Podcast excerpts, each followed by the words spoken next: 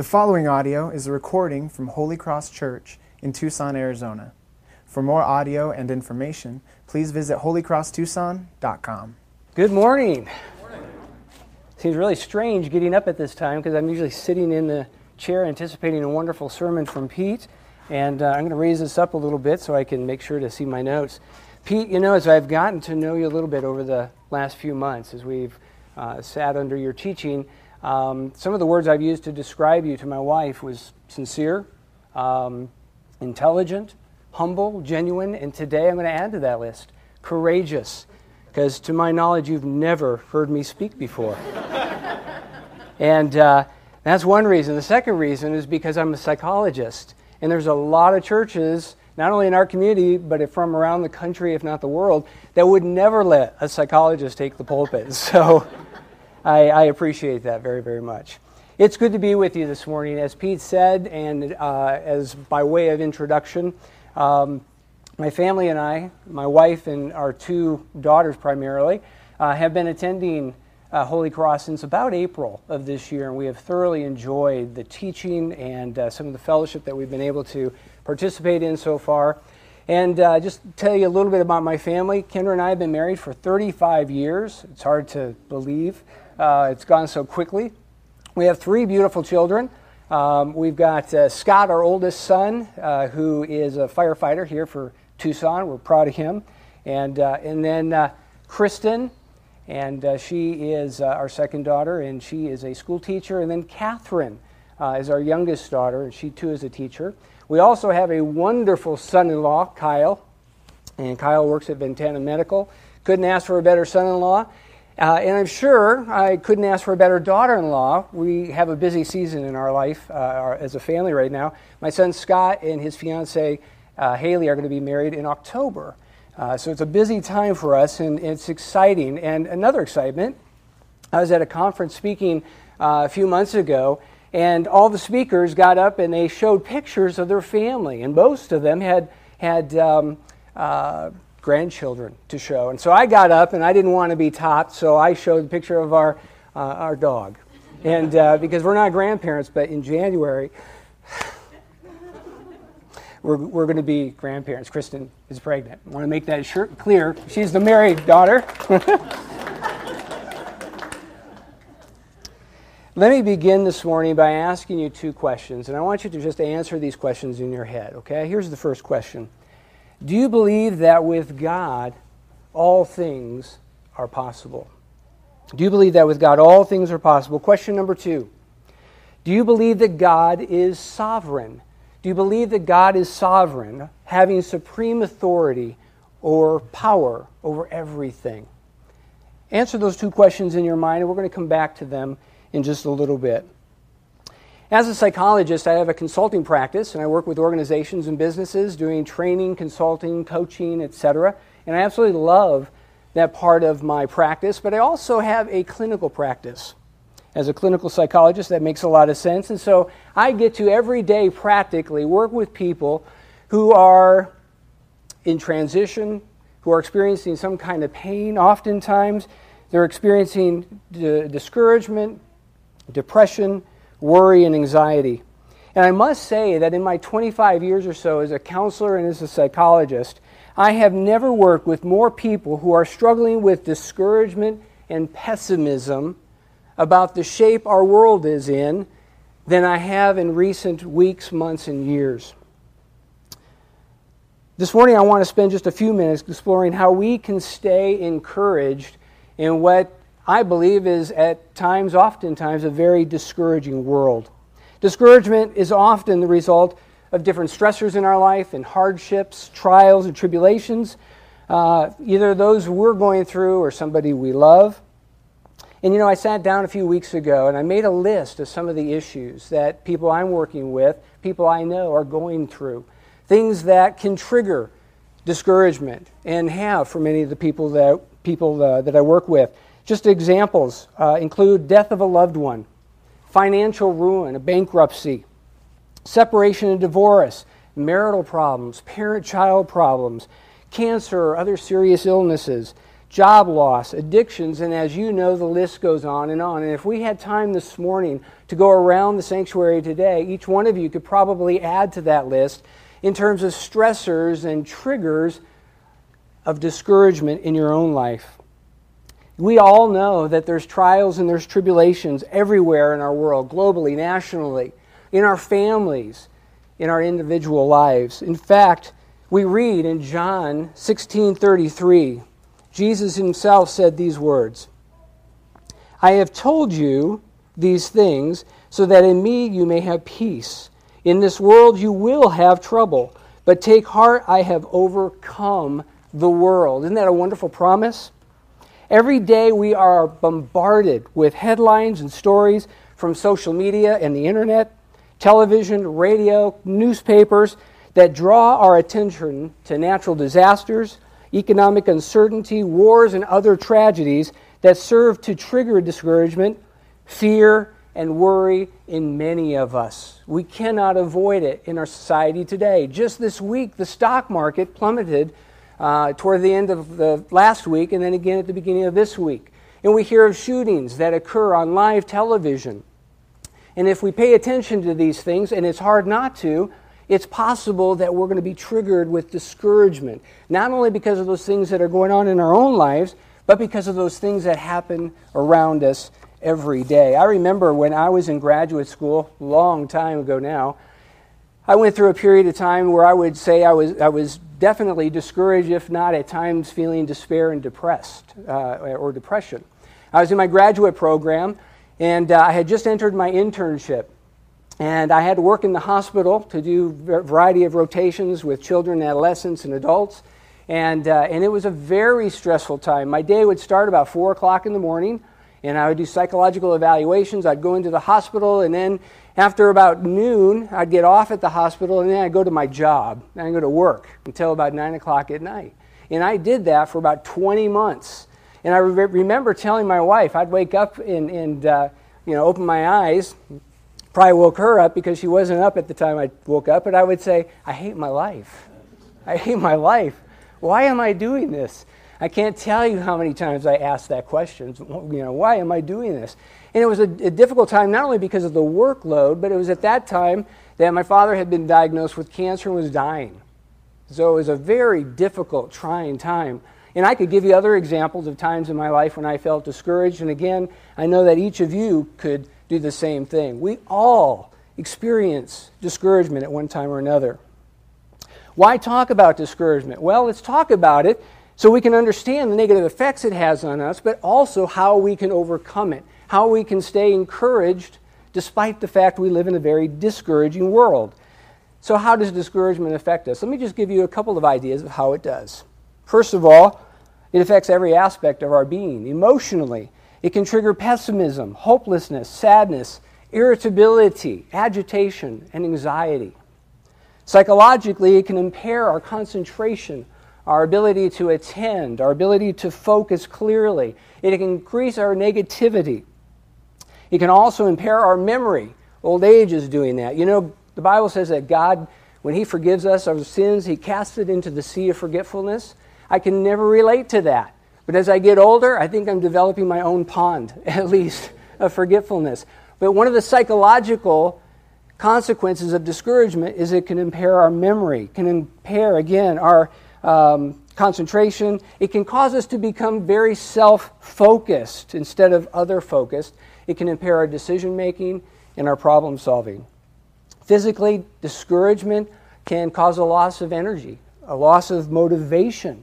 It can create headaches, sleep problems, muscle and joint pain, gastrointestinal problems, frequent colds, and the list goes on and on with regard to the physical consequences that discouragement can cause in our life. It can also cause problems for us behaviorally. When we're discouraged, we can uh, have increased isolation. We withdraw from our relationships and we just stay to ourselves. We can be impatient with others. We can engage in compulsive behaviors. We can overeat. We can overdrink. We can uh, do things that we might not normally do, things that are destructive. So it can impact every aspect of our lives. And let me say this When I work with believers in therapy who are discouraged and depressed and anxious, one of the things that I see impacting them more than anything at all is that domain of spirituality, their spiritual life, their relationship with God. When we're discouraged, our faith can be in question. It can weaken. It can decrease. We can experience a greater distance from God. Oftentimes, people will say, you know what? I don't believe um, perhaps some of the promises in God's Word about the fact that He listens to us, that He hears our prayers. Because when I'm discouraged, it seems as though my prayers don't go above the ceiling. And it feels like He's a million miles away. Why is that? It's not because He's a million miles away. It's because when we're discouraged, it affects our attention, our focus, our concentration. We need our mental faculties in order to have a relationship with God. That's why He gave them to us. And when we're discouraged, all of those are muted. And so, therefore, we don't feel as close to God. So, it doesn't only affect us emotionally, psychologically, behaviorally, and physically, it affects us spiritually. And so we need to know what it takes to overcome that momentary or temporary discouragement so that we can experience the encouragement God has for us. Now, what might make us vulnerable to discouragement? The truth is, we're all vulnerable, but there are some things that can create a greater vulnerability within us to feel discouraged. Let me just share a couple of them. First of all, people who experience chronic fatigue or chronic illness and pain, they are very vulnerable to discouragement. And you can understand that because it calls out for their attention every day, uh, oftentimes every moment of the day. And that's a real, real difficult situation to be in. Second of all, negative conditioning and experiences that we have, growing up in an overly cautious or a fearful environment, or in an environment that was abusive psychologically, physically, sexually. Uh, it may have been an environment that was unpredictable, uncertain, and it felt insecure. All those things can lead to a greater vulnerability for discouragement. Heredity. We can inherit a predisposition to be discouraged based on our parents' DNA. Did you know that? There's been a lot of research done on the topic of happiness in recent years. And the researchers found that a person's capacity for happiness, in large part, is related to what they call a biological set point. In fact, they said that based on the DNA you inherited from your parents, that can determine up to 50% of your happiness. Now, I'm thinking, I'm understanding right now, you're thinking that explains why I'm so miserable. My mom was miserable, my dad was miserable, my grandparents were miserable. Well, it doesn't mean that if your parents were miserable, they didn't know how to be happy, that you're going to be destined for unhappiness. It doesn't mean that. It does mean that you may have a predisposition to that.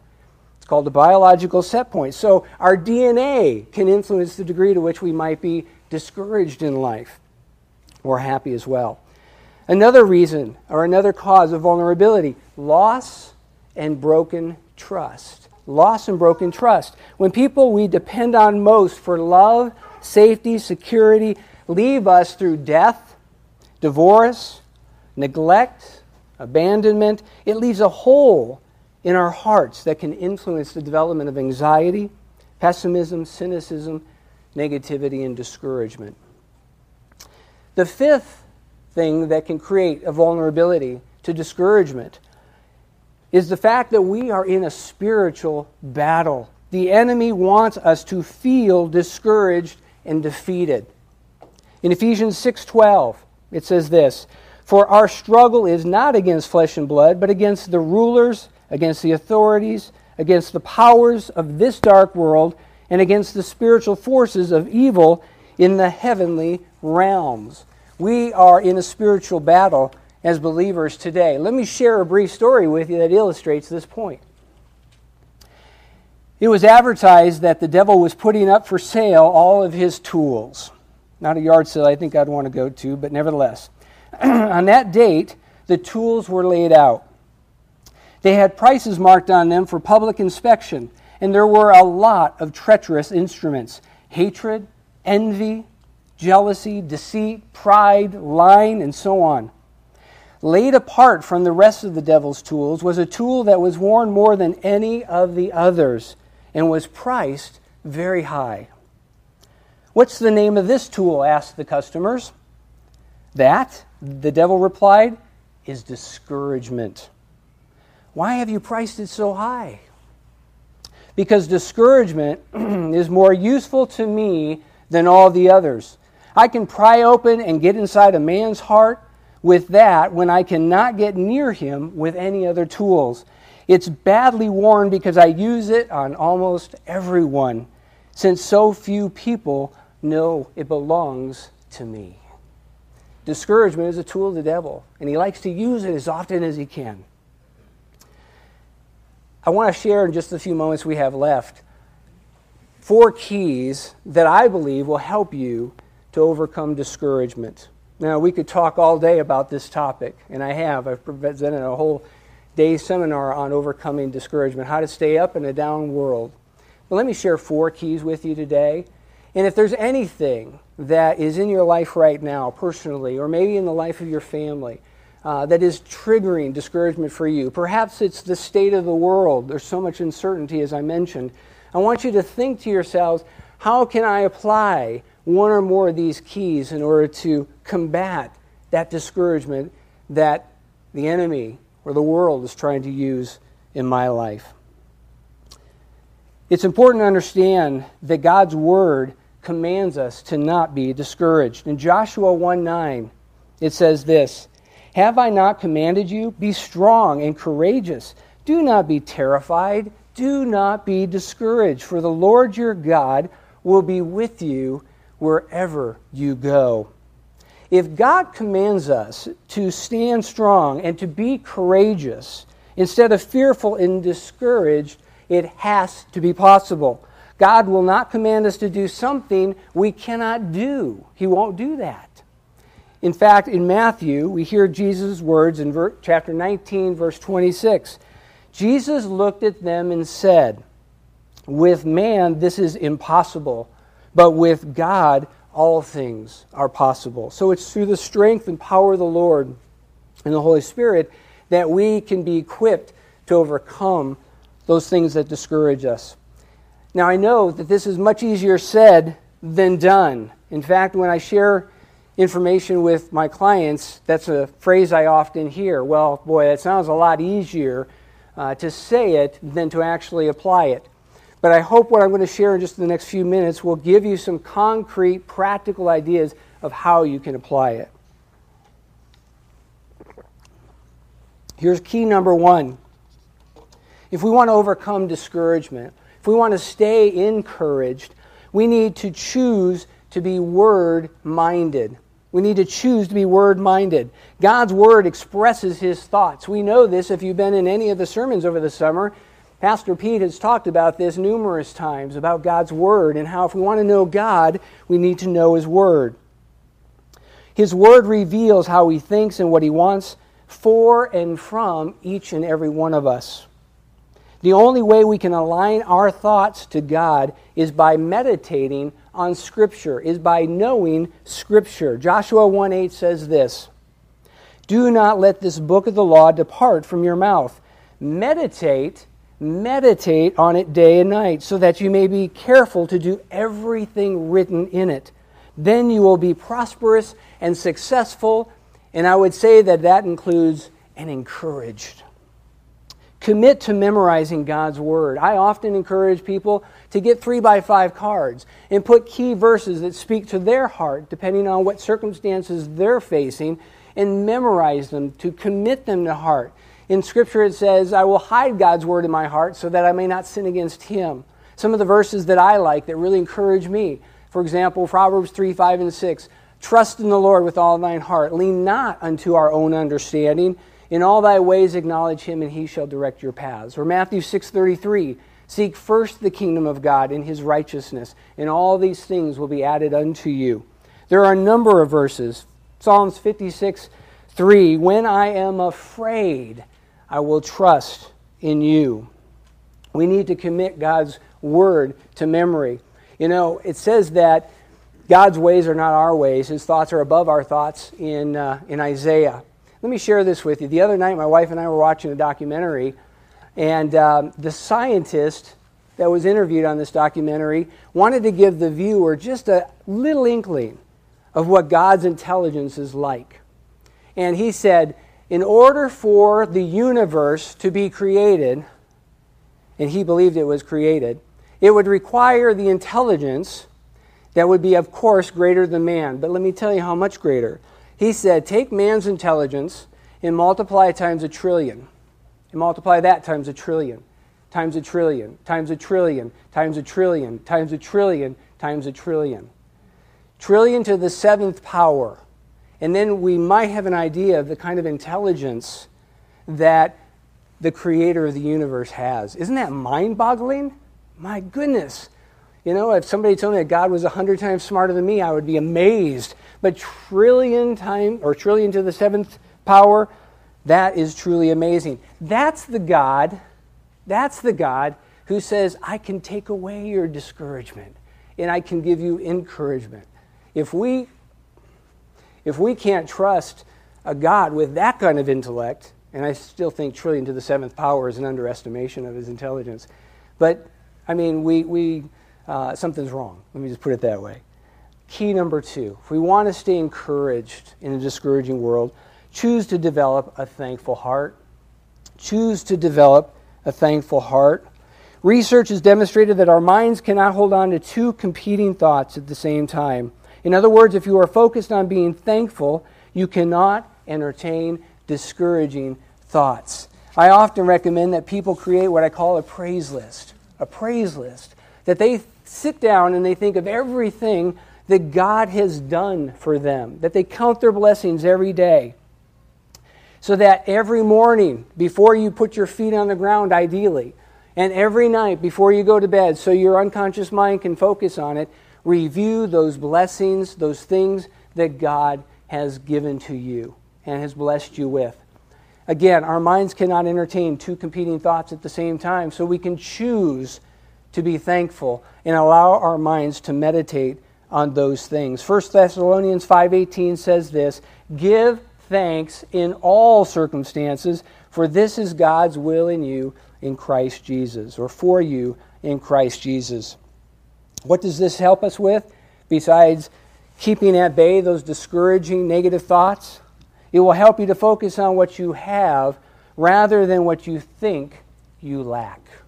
It will help you focus on what you have, what God has blessed you with, rather than what you think you lack. So develop a praise list. Be grateful. Demonstrate that gratitude on a daily basis. And just as a side note, men, the research shows it's more difficult for men to identify those things they're grateful for and express it. And I say that not to say, oh, poor us guys, but to challenge you. Men like challenges, right? So I especially challenge you, men, to identify those things that you're grateful for and to remember them first thing in the morning and review them just before you go to bed. Number three, the third key if you want to overcome discouragement and maintain an attitude of encouragement, a spirit of encouragement, choose to guard your heart and mind. Choose to guard your heart and your mind. You guard your heart and mind when you first minimize the negative influences in your life. It's amazing how many things we invite into our life that creates a vulnerability or greater vulnerability to negativity and discouragement. If you choose to eat high fat, high calorie food, in time the byproduct will be weight gain, especially if you're not exercising during that diet. Likewise, if you choose to surround yourself with negative people, sinful behaviors, mindless and unedifying television programs, toxic work environments, and a flood of negative and discouraging news from various media outlets, the byproduct will likely be negativity, pessimism, and discouragement. A couple of years ago, I was watching way too much news. And I literally had to put myself on a news fast. I would come home and I'd watch two, three hours sometimes of news and, and it wasn't real encouraging. And I found myself thinking about it when I wasn't watching the news, and I found myself being discouraged about the things that I was watching. I had to put myself on a fast. And although I've gone back to watching more of the programming, I don't watch nearly as much as I used to, and it significantly helped me in my attitude. Isaiah 26 3 says, you will keep in perfect peace, whose mind is steadfast because his trusts or he trusts in you. To be steadfast, excuse me, means that we will not waver or change and that we will hold firm in belief, determination, and adherence. As much as it depends on each of you, I think it's important to stay away from whatever is negative and discouraging. One person said at one time, We become the average of the five people we hang out most with or spend the most time with. What are the people like that you hang out with? Sometimes we can't choose it because we're related to them, right? Sometimes, sometimes we work with them and we can't necessarily change jobs. But it's critically important that every day you choose to determine what you're going to let in to your life. Romans 8 6 says, The mind governed by the flesh is death, but the mind governed by the Spirit is life and peace. We want those things we allow into our lives to be led by the Spirit. Number three, you guard your heart and mind, or this is the second thing under guarding heart and mind. The second point is we need to align our thoughts with the truth the truth about ourselves, our circumstances, our past, and our future. Here are some of my favorite verses in Scripture on this topic. Proverbs 23 7. As a man thinketh in his heart, so is he. Romans 12 2. Do not conform any longer to the pattern of this world, but be transformed by the renewing of your mind. We need to be mindful of what it is we're putting in our minds. 2 Corinthians 10:5 says this: We demolish arguments and every pretension that sets itself up against the knowledge of God, and we take captive every thought to make it obedient to Christ. Do you know that consciously, subconsciously, and unconsciously, we're entertaining thoughts all day long? We have a billions, billions of neurons and cells in our brain that are functioning all the time, whether we're awake or we're asleep, and it's processing information.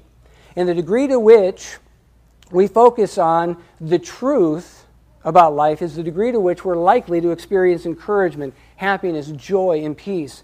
When we allow those negative, irrational, untrue beliefs about ourselves, about the world, about our future into our minds, that's when we begin to become even more vulnerable. So we need to take those thoughts captive and we need to test them. Is this true? Does it line up with God's word? Is it rational? Philippians 4 6 and 7 says, Do not be anxious about anything, but in everything by prayer and petition with thanksgiving, present your request to God. And the peace of God, which transcends all understanding, will guard your hearts and minds in Christ Jesus. And then a verse many of us are familiar with, Philippians 4 8. Paul said, Finally, brothers, whatever is true, noble, right, pure, lovely, admirable, if anything is excellent or praiseworthy, think about such things. When we think about ourselves, many times I work with people who think, you know, I'm a failure. I'm not capable. I'm not smart enough. I'm not likable enough. I'm flawed. Something is wrong with me. And oftentimes we think about these things to the point to where we discourage ourselves. And we need to be reminded of the truth. We are fearfully and wonderfully made. We are created in God's image. We are created to do good things. And we need to be able to hold on to those thoughts that discourage us and, quite frankly, are just not based in the truth. And we need to be willing to refute and challenge them so that we can hold on to that identity God tells us in His Word we have as His children, as His creation. Our circumstances, as I mentioned earlier, a lot of us have circumstances that are not favorable from the world's standards or anyone's standards. Our situation is not good. We may have lost a job recently. We may have marital problems. We may be having difficulty with our children. And it's very, very challenging for us. We need to remember that we need to look beyond our circumstances. A moment ago, I referenced that study on happiness, and I said that Researchers found that 50% of our happiness or capacity for happiness is related to our DNA, our biological set point. Well, they also recognized that our happiness is due to our circumstances to about the tune of 10%. 10%. When I tell people this, they, they say, You mean 90%, right? 90% because what happens to me dictates what I think about it. No, it's 10%. What happens to you in life is more related to the meaning you attach to what happens to you than what happens to you specifically. We have that ability to attach meaning that lines up with God's Word. That says, you know what? Greater is He that is in me than He that is in the world. That's true. I can overcome my, my circumstances. Jesus says, I have overcome the world, whatever circumstances you have. Remember in Acts chapter 16, we read about Paul and Silas in prison, and they were arrested. They were beaten black and blue. They were thrown into a dungeon. and then around midnight, the Bible says they were singing, Woe is me! Nobody knows the trouble I've seen. No, that's not how the passage goes at all, is it? They were singing praises to God despite their circumstances. And God delivered them. The earth shook, the cells opened. They didn't leave, that's another whole story. But, uh, but they were able to be encouraged in the midst of very, very negative and discouraging circumstances. Someone once said, Terrible times are inevitable, misery is optional. Then our past. we got to ask ourselves, what are we thinking about our past? Well, I'm a failure. I failed in the past. I've been married three times. Um, my kids don't talk to me anymore. Um, I, I just don't have a healthy past. I was abused when I was growing up. My father left us. My mother died when I was 10.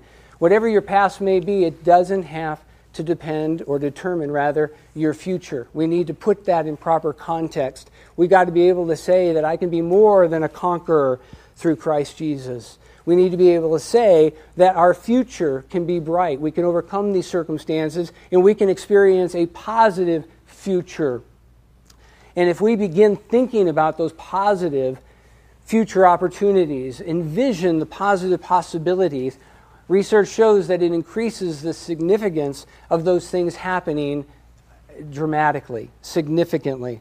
And so we need to ask ourselves about that. With regard to our past, the Bible speaks to that in Isaiah 43 18 and 19. It says, Forget the former things, do not dwell on the past.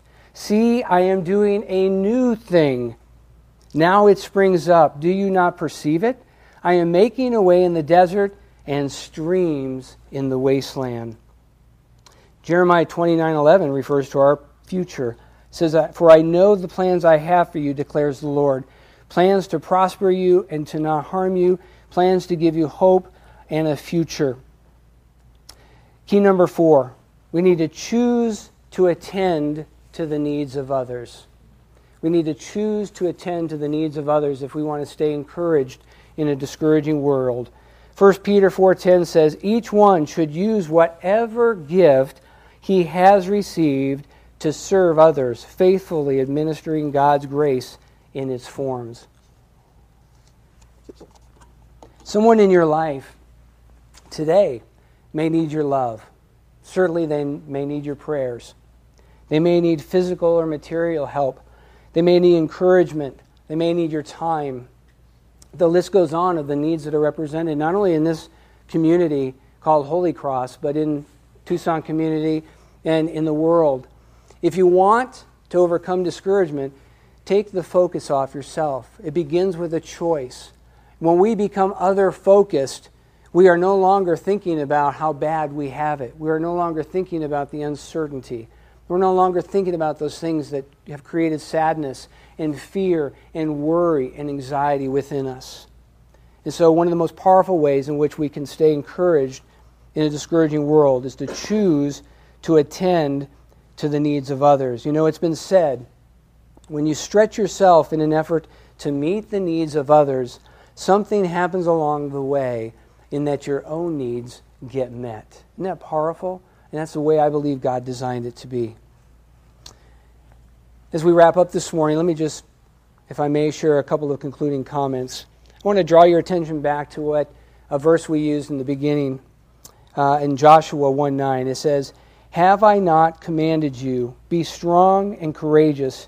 Do not be terrified. Do not be discouraged, for the Lord your God will be with you wherever you go. There's a story uh, about a man who approached a Little League baseball game one afternoon. He asked the boy in the dugout what the score of the game was. And the boy responded, 18 to nothing, and we're behind. Wow, said the spectator. I'll bet you're discouraged. He said, Why should I be discouraged? replied the little boy. We haven't even got up to bat yet. when I think of this story, it reminds me of how we as Christians can remain hope filled and encouraged in the face of our trials, our sorrows, our uncertainties, in the face of things that are going on in our world politically, uh, things that are happening uh, in terms of how Christians are being persecuted around the world. The list of things, if we chose to dwell on them, are very, very long. But you know what? We can say to ourselves, and it's recommended to say it to others too discouraged? Why should I be discouraged? If God is for us, who can be against us? What can be against us? To summarize, we can stay focused or we can stay encouraged, excuse me, in a discouraging world when we first choose to be word minded, remind ourselves of what God says, His promises, what He commands us to do. Do not be discouraged. I have come to overcome the world. Second, choose to develop a thankful heart. Third, choose to guard your heart and mind by minimizing the negative influences in your life and by aligning your thoughts with the truth in Scripture. And then the fourth key is choose to attend to the needs of others. You know, I keep using the word choose, and the reason for that is because God gives us the ability to control certain things in our lives. We all know that there's not a whole lot we can control, right? It's frustrating at times, isn't it? But we can control where we put our focus. What are you going to think about? We can choose that. As I mentioned earlier, we can choose what we're going to, um, or how we're going to attach meaning to the things that go on in our life. Is it going to be negative, pessimistic, and critical? Or are we going to attach meaning that represents an attitude of positivity, of, of uh, faith, belief in God's Word? It's your choice. And then we can choose, lastly, to take action, to do. Everything we talked about this morning is all about choice. God's given us those choices to make, and I want to encourage you to do that. Let me draw your attention back to a couple of questions that I asked at the beginning. And I asked you to answer the question in your mind, but this time I want you to raise your hands. Do you believe that with God all things are possible? If you believe that, raise your hand this morning. Do you believe that God is sovereign, having supreme authority or power over everything? Raise your hand. If you do, keep this in mind. The true belief, or the true evidence of belief, is attitude and action. It has been said to know something and not do it is to not really know at all. If you really believe that God is in control of your life and that He, has, he is sovereign, I encourage you to commit to applying what we have talked about today. If you do, I'm confident that you will be able to stay encouraged in a discouraging world. Let's pray. Heavenly Father, I thank you for the promises in your word. I thank you that we can stand on those promises and that, God, you are willing to fulfill them. I pray that for each one of us today, God, we will be able to choose in our hearts and minds those things that are good for us, those things that, uh, Lord, represent an attitude of gratefulness, those things that represent our ability to remind ourselves of the truth found in your word. I pray that we'll be able to commit those, uh, Lord, promises and truths to memory so that we can call upon them when the enemy tries to lie and deceive us. Lord, I just uh, thank you for each person in this congregation this morning. I pray a special blessing upon each one and their families. And we again thank you and praise you for your goodness, your love, and your power. For it's in Jesus' name we pray. Amen.